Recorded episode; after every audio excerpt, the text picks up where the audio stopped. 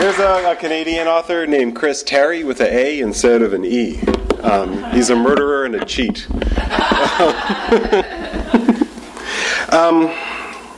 He's also a jazz musician, and a decent one. I met him a little while ago, and neither of us killed each other.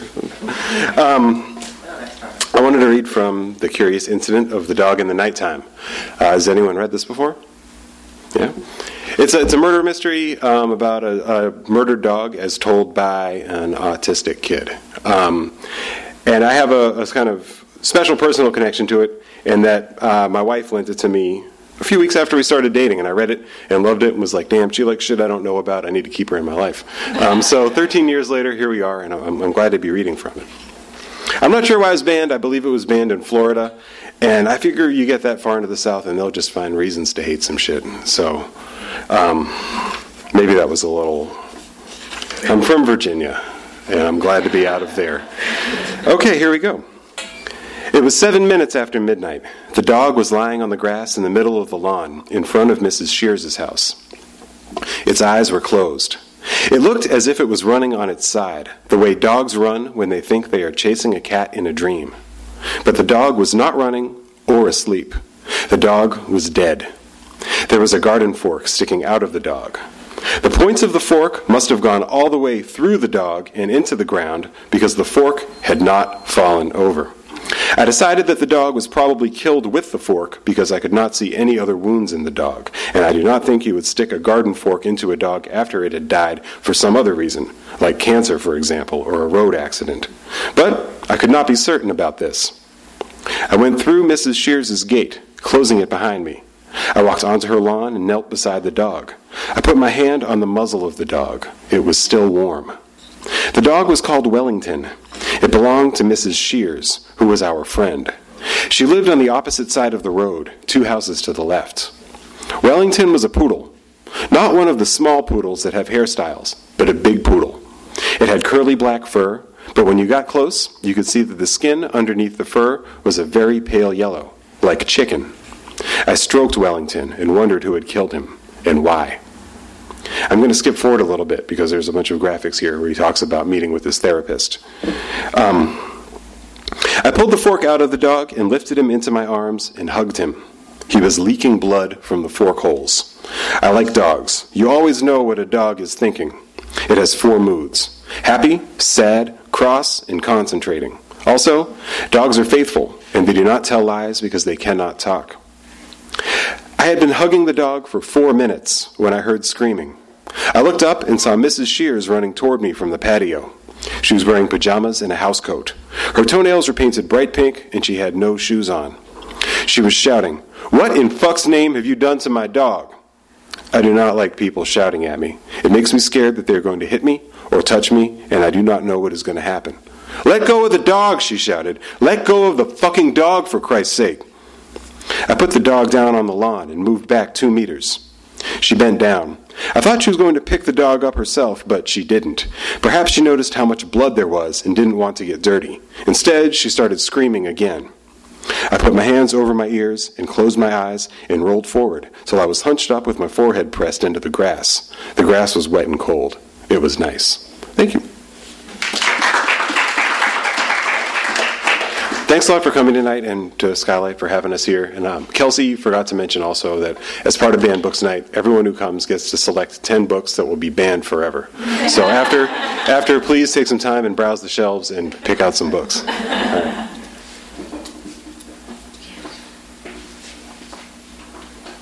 So I'm going to read from Invisible Man. How many of you guys have read this one? Okay, so I read part of it. I was talking to Chris about this before the event, and I read part of this in high school, and then I never finished it, and I don't remember how much I read, but I read it a couple of years ago in its entirety, and I was like, what the fuck was I trying to do reading this in high school? Like, why did they assign it? It's like the weirdest book. I'm always surprised by how enduringly popular it is, and very heartened by that too, because it's really, really aggressively not commercial. It's one of the strangest, most experimental, brilliant novels that I've read recently. But it's really weird.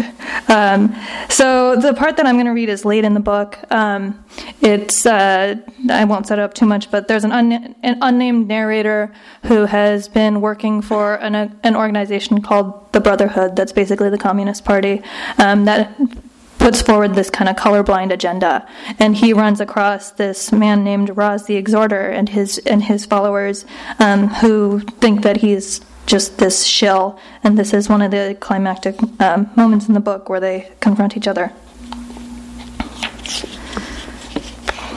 All right. There were angry shouts from some of the crowd, and I saw the men continue past me with hate in their eyes, leaving the crowd to disappear around the corner.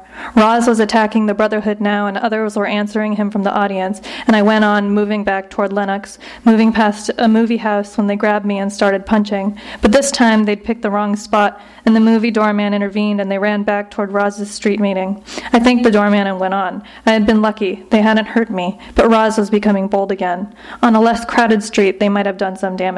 Oh, the other piece of setup is there's just been a police shooting. So interesting how this book is continuously resonant.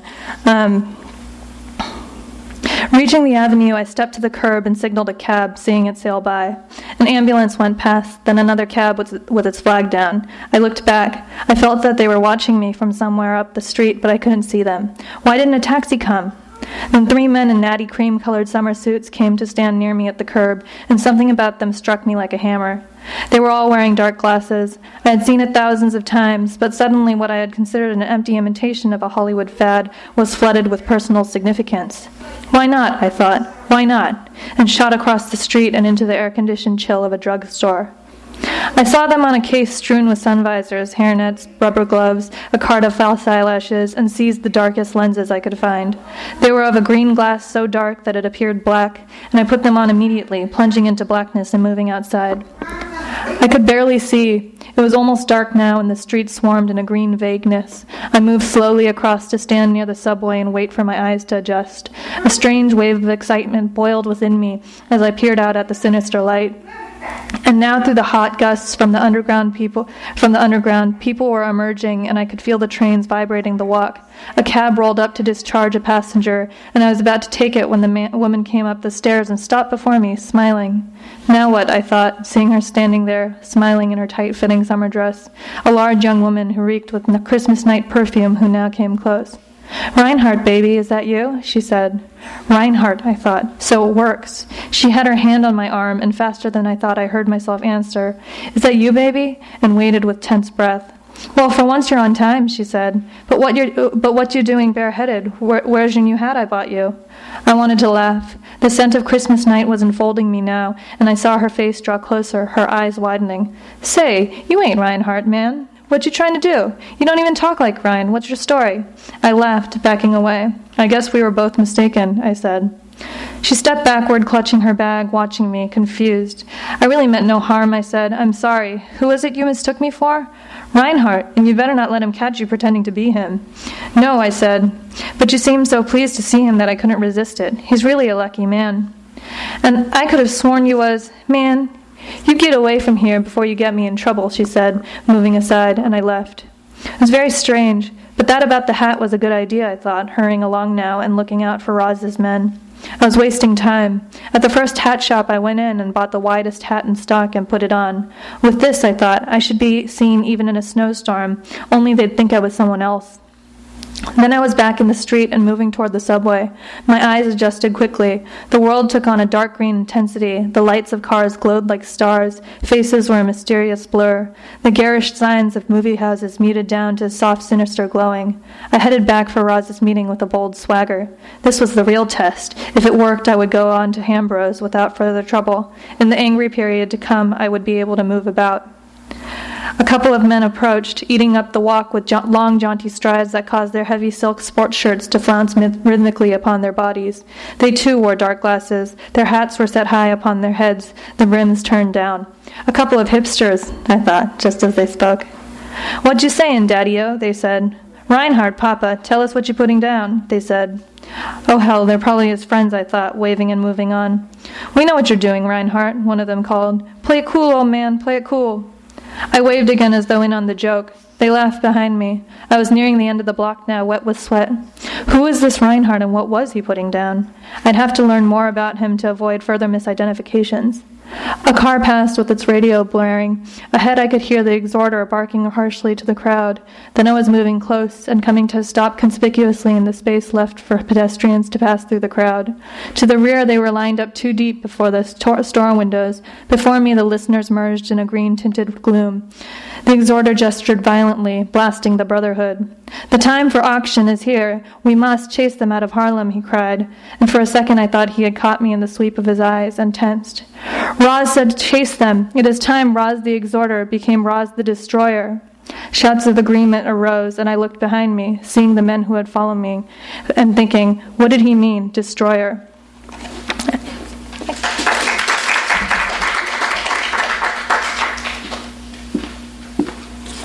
Hey, I'm Natashia, and I picked up a book. This one was banned for, it says, sexual content and racism.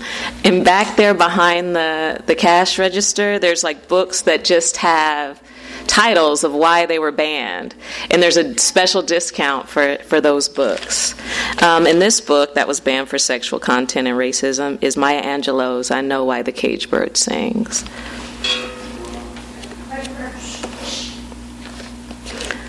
Let's see.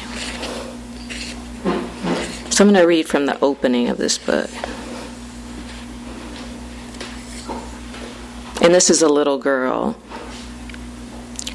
"What are you looking at me for? I didn't come to stay." Wait, that wasn't it. "What are you looking at me for? I didn't come to stay. I hadn't so much as forgot as I couldn't bring myself to remember. See, other things were more important. What are you looking at me for? I didn't come to stay." Whether I could remember the rest of the poem or not was immaterial. The truth of the statement was like a wadded-up handkerchief sopping wet in my fist, and the sooner they accepted it, the quicker I could let open my hands and the air would cool my palms. What are you looking at me for? The children's section of the Colored Methodist Episcopal Church was wiggling and giggling over my well-known forgetfulness. The dress I wore was lavender taffeta, and each time I breathed, it rustled. And now that I was sucking in air to breathe out shame, it sounded like crepe paper on the back of hearses. As I'd watched my mama put ruffles on the hem and cute little tucks around the waist, I knew that once I put it on, I'd look like a movie star. I was going to look like one of those sweet little white girls who were everybody's dream of what was right with the world. Hanging softly over the black Singer sewing machine, it looked like magic. And when people saw me wearing it, they were going to run up to me and say, "Marguerite." But sometimes it was, "Dear Marguerite, forgive us, please. We didn't know who you were." And I would answer generously, "No, you couldn't have known. Of course I forgive you." Just thinking about it made me go around with an angel's dust sprinkled all over my face for days. But Easter's early morning sun had shown the dress to be plain ugly, cut down from a white woman's once was purple throwaway. And it was old lady long, too. But it didn't hide my skinny legs, which had been greased with blue seal Vaseline and powdered with the Arkansas red clay. The age-faded color made my skin look dirty like mud, and everyone in church was looking at my skinny legs. Wouldn't they be surprised when one day I woke up out of my black girl ugly dream and my real hair, which was really long and blonde, would take the place of the kinky mask that Mama wouldn't let me straighten. And my light blue eyes were going to hypnotize them. After all the things they said about my daddy must have been a Chinaman, I thought they meant made out of china like a cup. And they said it because my eyes were small and squinty. Then they would understand why I'd never picked up a Southern accent or spoke the common slang, and why I had to be forced to eat pigtails and snouts because I was really white, and because a cruel fairy stepmother who was understandably jealous of my beauty had turned me into a too-big Negro girl with nappy black hair, broad feet, and a space between her teeth that would hold a number 2 pencil. What you looking at me for? The minister's wife leaned toward me. Her long yellow face was full of sorry, and she whispered, I just come to tell you it's Easter Day. I repeated it, jamming the words together. I just come to tell you it's Easter Day, as low as possible. The giggles hung in the air like melting clouds that were waiting to rain on me, and I held up two fingers close to my chest, which meant I had to go to the toilet. And I tiptoed toward the rear of the church. And dimly, somewhere over my head, I heard ladies saying, Lord bless the child, and praise God. My head was up and my eyes were open, but I didn't see anything. Halfway down the aisle, the church exploded with the song, Were you there when they crucified my Lord? I know that song. It goes, I'm going to sing it. Is that okay? It goes, Were you there when they crucified my Lord? Were you there when they crucified my Lord? Oh, sometimes it causes me to tremble, to tremble. Were you there when they crucified my Lord? And I tripped over a foot stuck out in the children's pew. I stumbled and started to say something or maybe to scream, but a green persimmon, or it could have been a lemon, caught me between the legs and squeezed. I tasted the sour on my tongue, and I felt it in the back of my mouth. Then before I reached the door, the sting was burning down my leg and into my Sunday socks. I tried to hold, to squeeze it back, to keep it from speeding, but when I reached the church porch, I knew I'd have to let it go, or it would probably run right back into my head, and all my brains and spit and tongue and eyes would roll all over the place, so I ran out into the yard and let it go. I ran peeing and crying, not toward the toilet out back, but to our house. I'd get a whipping for it for sure, and the nasty children would have something new to tease me about. I laughed anyway, partially for the sweet release. Still, the greater joy came not only from being liberated from that silly church, but from the knowledge that I wouldn't die from a busted head. If growing up is painful for a Southern black girl, being aware of her displacement is the rust on the razor that threatens the throat. It is an unnecessary insult. Thanks.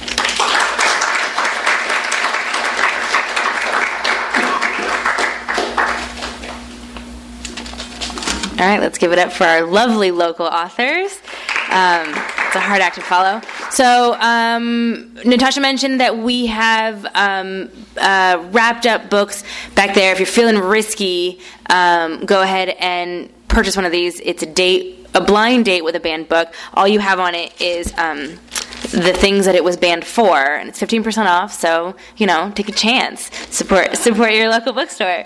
And I'm going to go ahead and read one of them. It looks like a kid's book to me, based on the size. And it was banned because it encourages and supports homosexuality as a positive lifestyle. Because who would want that? So here we go. Let's see.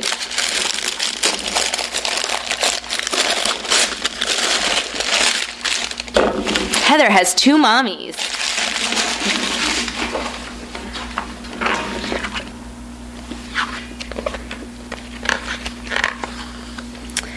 Heather lives in a little house with a big apple tree in the front yard and lots of tall grass in the backyard. Heather's favorite number is 2. She has 2 arms, 2 legs, 2 eyes, 2 ears, 2 hands, and 2 feet. Heather has 2 pets, a ginger-colored cat named Ginger Snap, and a big black dog named Midnight. There's Midnight. Heather also has 2 mommies, Mama Jane and Mama Kate.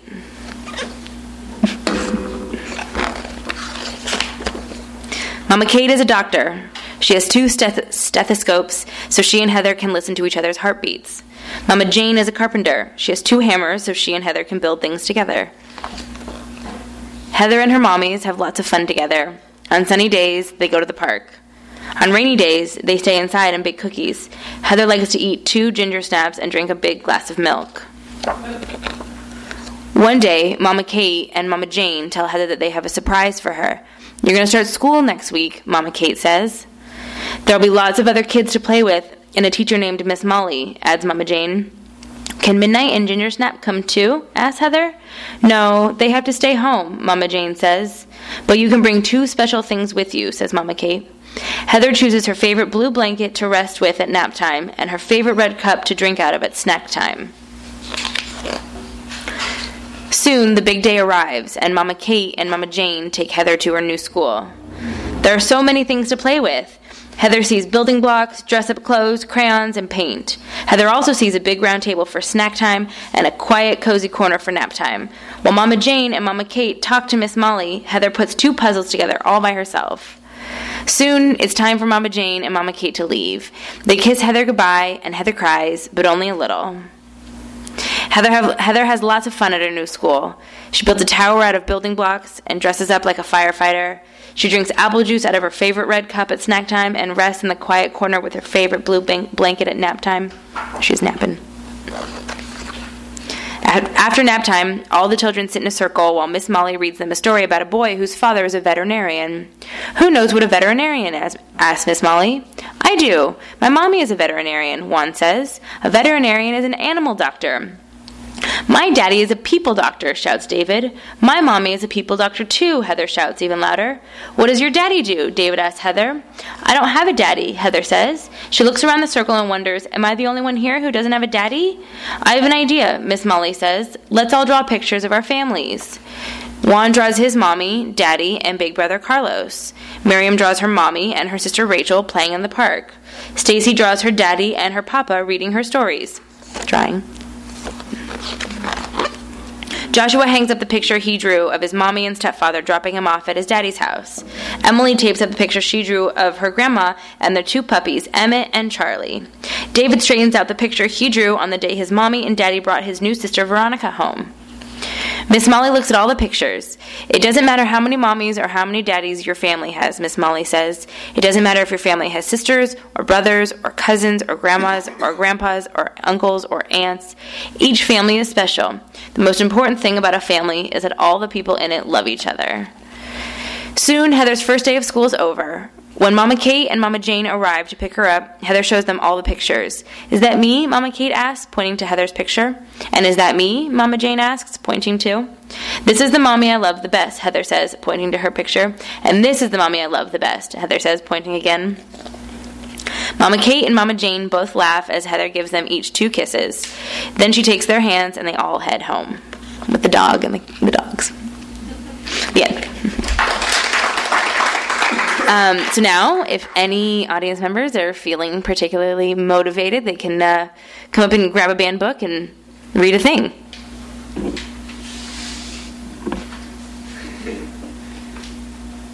Or Skylight staff members. Or anyone.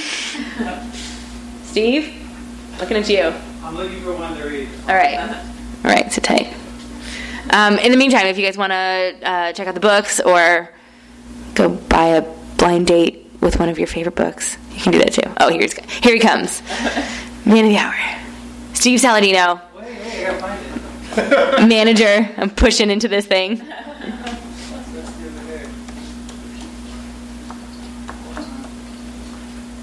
Dan, you can read it to me. Yeah, Dan. Oh, man. Anyone else? Feeling brave? Yeah! Okay, take your time. Yay!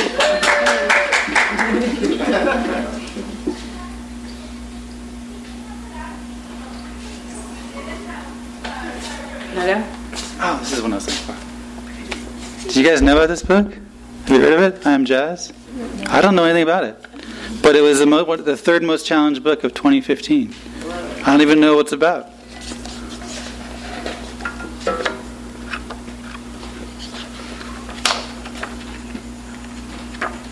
Let's see if we can figure out why I was challenged. Okay, it's pretty short. I can read the whole thing. I don't have any children, so I don't know how to do this thing where you do that. But so I'm just going to read it. And if it's an important picture, I'll show it to you. This one might be an important picture. I Am Jazz. I guess that's her name. For as long as I can remember, my favorite color has been pink. My second favorite color is silver. And my third favorite color is green. Here are some of my other favorite things. Dancing, singing, backflips, drawing, soccer, swimming, makeup, and pretending I'm a pop star. Most of all, I love mermaids. Sometimes I even wear a mermaid tail in the pool. My best friends are Samantha and Casey. We always have fun together. We like high heels and princess gowns or cartwheels and trampolines. But I'm not exactly like Samantha and Casey. I have a girl brain but a boy body. This is called transgender. I was born this way. When I was very little and my mom would say, "You're such a good boy," I would say, "But no, Mama, good girl." At first my family was confused. They always thought of me as a boy. As I got a little older, I hardly ever played with trucks or tools or superheroes, only princesses and mermaid costumes. My brothers told me this was girl stuff. I kept right on playing. My sister says I was always talking to her about my girl thoughts and my girl dreams and how one day I would be a beautiful lady. She would giggle and say, "You're a funny kid." Sometimes my parents let me wear my sister's dresses around the house, but whenever we went out, I had to put on my boy clothes again. This made me mad. It's kind of sad there. Still, I never gave up trying to convince them. Pretending I was a boy felt like telling a lie. Then one amazing day, everything changed. Mom and Dad took me to meet a new doctor who asked me lots and lots of questions. Afterward, the doctor spoke to my parents, and I heard the word transgender for the first time. That night at bedtime, my parents both hugged me and said, "We understand now. Be who you are. We love you no matter what." This made me smile and smile and smile. Mom and Dad told me I could start wearing girls' clothes to school and growing my hair long. They even let me change my name to Jazz. Being Jazz felt more like being me. Mom said that being Jazz would make me different from the other kids at school, but that being different is okay. What's important, she said, is that I'm happy with who I am. Being Jazz caused some other people to be confused too, like the teachers at school. At the beginning of the year, they wanted me to use the boys' bathroom and play on the boys' team in gym class, but that didn't feel normal at all to me. I was so happy when the teachers changed their minds. I can't imagine not playing on the same team as Casey and Samantha. Even today, there are kids who tease me or call me by a boy name or ignore me altogether. This makes me feel crummy. Then I remember that the kids who get to know me usually want to be my friend. They say that I'm one of the nicest girls at school. I don't mind being different. Different is special. I think what matters most is that what a person is like inside. And inside I'm happy, and I'm having fun, and I'm proud. I am Jazz. That's it.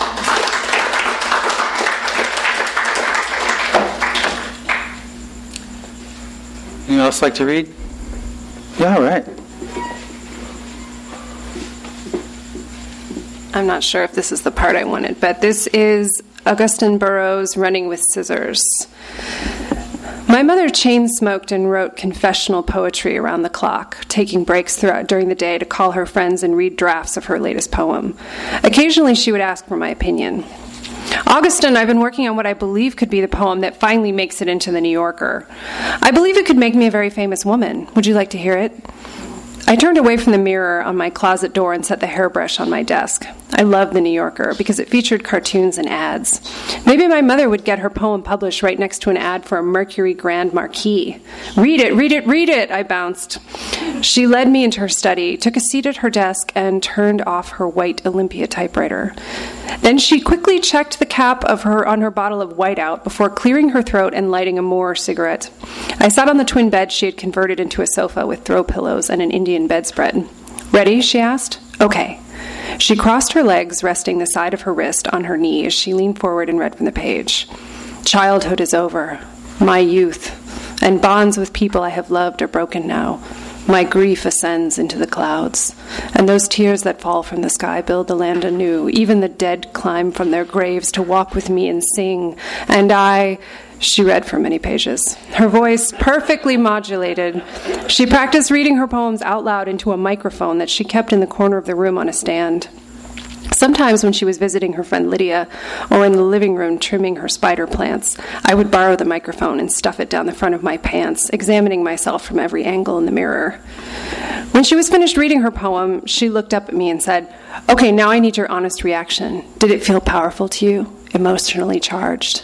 I knew that the only correct answer to this question was, "Wow, that really does seem like something you'd read in The New Yorker." She laughed, pleased. "Really? Do you think so? The New Yorker is very selective. They don't publish just anyone." She stood and began to pace in front of her desk. "No, I really think they would publish this. All the stuff about your mother pushing you backwards into the heart-shaped goldfish pond in the backyard. The thing with your paralyzed sister, that was great." She lit another cigarette and inhaled deeply. "Well, we'll see. I just got a rejection letter from the Virginia Quarterly, so that worries me. Of course, the New Yorker did accept this poem. If the New Yorker did accept this poem, your grandmother would see it. I can't imagine what she would say, but I can't let her reaction stop me from publishing." Then she stopped pacing, placing one hand on her hip, and brought the other one holding the cigarette to her lips. "You know, Augustine, your mother was meant to be a very famous woman." "I know," I said. The idea that someday we might have our own stretch limousine parked in the driveway instead of that awful brown Dodge Aspen station wagon was so thrilling I almost couldn't stop myself from screaming, "You will be famous!" I told her.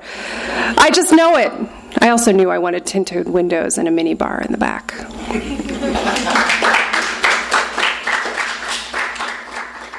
You've been listening to the Skylight Books author reading series.